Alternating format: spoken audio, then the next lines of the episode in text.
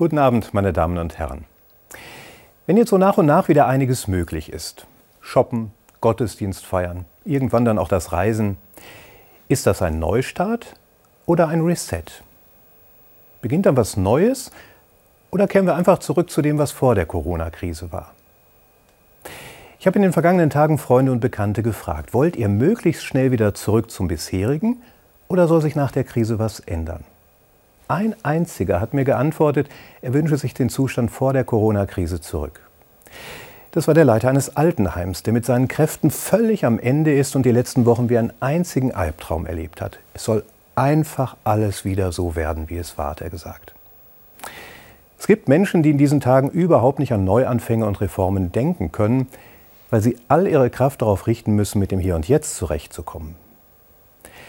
Aber es gibt eben auch viele, die die Krise nicht so heftig gepackt hat und die sich schon fragen, ob sie nicht in Zukunft etwas anders machen sollten. Ein großes Thema dabei ist die Familie. Ja, dieses ständige Aufeinanderhocken hat schon eine Menge Kraft gekostet. Und wir haben uns auch ordentlich gefetzt, hat mir ein junger Familienvater gesagt. Aber es gab auch etwas, das wir in Zukunft nicht mehr missen möchten.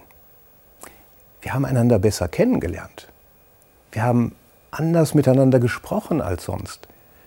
Unsere Rollen haben sich verändert. Das möchten wir uns gerne bewahren. Überhaupt scheint der Wunsch nach einem anderen Miteinander ganz groß geworden zu sein. Da gab es so viel Aufmerksamkeit in den vergangenen Wochen, so viel Rücksichtnahme und Hilfsbereitschaft, das dürfen wir nicht einfach wieder aufgeben. Die Entschleunigung hat gut getan. Die Begrenzung. Ich musste mich nicht mehr zwischen Tausenden von Möglichkeiten entscheiden, sondern nur noch zwischen einigen. Nicht wenige haben ihren Blick auch über sich selbst und ihr persönliches Umfeld hinausgerichtet. Macht es wirklich Sinn, wenn wir weiter so reisen, wie wir es bisher getan haben, mal eben für zwei Tage nach Barcelona? Oder braucht es nicht ganz andere Formen des Urlaubs und der Erholung? Was ist mit dem Klimaschutz? Wird er weiter hinten rüberfallen?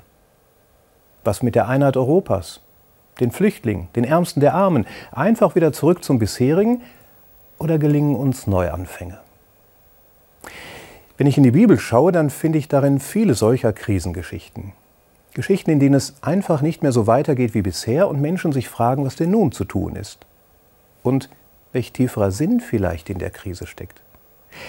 Nicht in dem Sinne, dass Gott sie bestraft oder auf die Probe stellt, auch wenn das oft so gedeutet wird, sondern eher so, dass sie wieder sensibler für ihr Leben und für das Leben anderer werden und auf diesem Wege auch Gott ganz neu entdecken als einen, der Mut macht zu einem Neubeginn. Im Buch Jesaja gibt es ein schönes Beispiel dafür. Da sagt Gott zu Menschen, die eine ziemlich schwere Krise hinter sich haben: Denkt nicht mehr an das, was früher war. Auf das, was vergangen ist, achtet nicht mehr. Siehe, nun mache ich etwas Neues. Schon sprießt es, merkt ihr es nicht. Diesen Blick nach vorn wünsche ich mir. Diese Aufmerksamkeit für das Neue, das möglich ist und zum Teil schon wächst. Vieles kann sich erneuern, kann anders werden und manches ist bereits neu geworden.